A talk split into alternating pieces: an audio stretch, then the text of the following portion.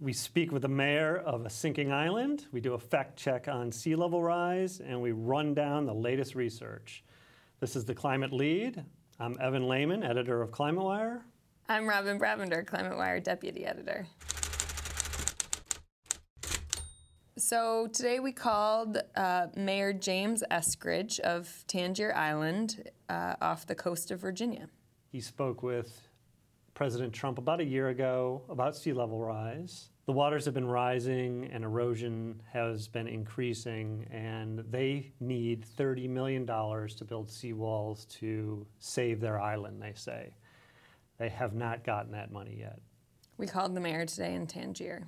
Can you paint a picture of your island for us? It's a small island. It's uh, it's actually three ridges that the folks live on, and it's surrounded by wetlands, marshland. But I guess our highest point is only four feet above sea level. Population is about 450, 460. It's a close knit community, a spiritual community. Some scientists are saying that the island might have to be abandoned in a few decades. Are the people who live there worried about that? Uh, yes, definitely. Uh, uh, getting protection for the island and maybe the island not being here, it's always on people's minds.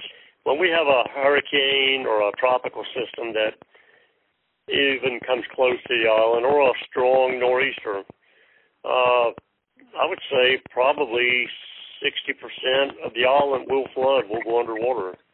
But it's uh, it's not because of sea level rise. It would be because we just don't have anything to stop the wave action. So, what are you seeing I've I've not seeing any difference from when I was a young boy. I I don't remember it, but my father told me about a hurricane they had in 1933. There was uh probably the highest water we've ever had on the island, and there was a large boat that went aground on the streets of Tangier, and that was in 1933. And since then, we haven't had a tide that could actually float a boat nowhere near that position where that boat was since 1933. So, like I say, I mean, it's I just this sea level rise. I, I just don't I just don't see it. If it if I do see it, I'll say it. But our our concern here is what we can see, and uh, and that's that's the erosion problem. And you're hoping that President Trump's policies will will speed up sort of the infrastructure projects yes. like that? Yes. Yes. What sort of help are you looking for from the government? Just to move things along. Um, it just takes so long to to get approved for these things. The situation is getting critical, and uh, we just need something to be done if it's going to be done. So, have you seen progress since President Trump has taken office? I have. I have seen progress. I, uh, you know, we've been in contact with uh, folks from the Interior Department and Fish and Wildlife, and uh, it's all due to the call from the president. Do you plan to vote for President Trump again? Oh yes, definitely.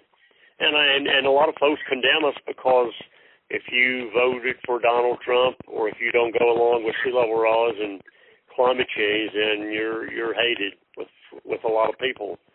You know, I, I don't understand that. Uh, you can have a difference of opinion on something and vote for different candidates and still be civil with each other we've received quite a few nasty letters, uh, folks saying, you know, they hope we drown out here and hope everybody dies on the island and that sort of thing. Really? That's too bad. Yeah. I just, I don't understand that. Wow. Yeah, that's strange. Um, well, thanks, Mayor Eskridge. Uh, we, we really appreciate you getting on the line today. Yeah, no problem. Hope you have some nice weather again today. Yep, yep, we have fog today. Thank you. All right. We asked Don Boesch, an environmental science professor at the University of Maryland, to fact check some of those claims. Well, I think people, you know, see what they want to see in many cases, and if and if um, if you face the reality of the seas rising, then it threatens your existence. So, uh, you know, they, they you see on a on a daily basis or a weekly basis the shoreline erosion, but they're coupled because as the water levels rise, that also uh, causes more wave energy to uh, proceed against the shoreline, and so the, the erosion rates are, are, driven by sea level rise. And so the fact that the sea, the level of the Chesapeake Bay is has been rising is really not not in debate. It's un, unequivocal. It's you know based on tide gauges and so on. So what we see, and we've seen historically, is the loss of a lot of these islands that once existed in the bay and once were populated uh, being looking like they were eroded away, but but largely driven by the fact that the sea, the water level of the bay has been rising, therefore eroding farther and farther inland. And how, how, how high has the sea risen in the Chesapeake Bay specifically? We had the, the combination of the two, land sinking and the ocean rising, during the 20s, the last 100 years, say, has been a little over a foot. Uh, mo- about two thirds of that is due to the water level rising, the uh, sea level, level rising, and the other third has been doing has due to the land sinking. Going into the next century, you know, this century and, and beyond, uh, that will be that rate of sinking will continue roughly the same level, but the rate of uh, ocean rising is uh, is increasing quite more substantially. Of course, how much it will rise depends on us because it's it, it's a it's a feature of the warming of the Earth, and if we can slow that rate of warming, we have a chance to manage the future sea level rise. If we don't, then we will have um, very substantial sea level rise to contend with by the end of this century and beyond. Our science reporter, Chelsea Harvey, has been tracking some of these studies too. We've got her on the line today. So, you wrote a story about some research coming out this week that says even if we stop emissions now, sea level will continue to rise for hundreds of years going forward. Explain that to us. So, um, so even if we stopped all greenhouse gas emissions tomorrow, there are certain climate effects that are just locked in for years into the future. Carbon dioxide tends to stick around in the atmosphere for a really long time, hundreds of years. So its effects are going to linger and, and build even after those emissions stop.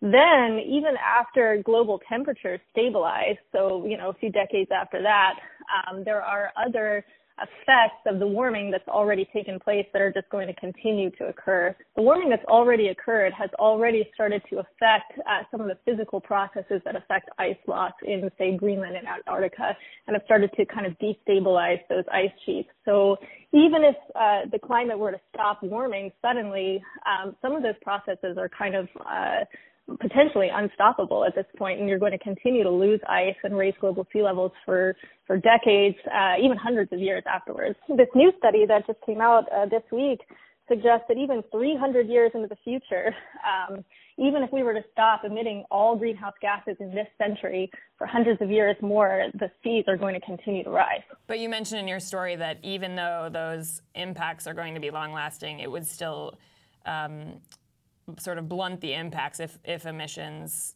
did stop, correct?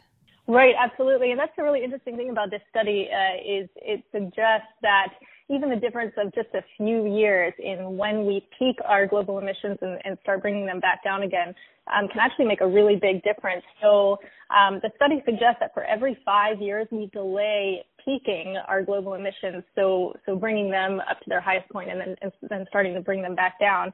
For every five years delay, we might be tacking on an average of another eight inches of sea level rise uh, 300 years into the future. Can you give us a quick rundown of where we are on sea level rise. How freaked out should we be?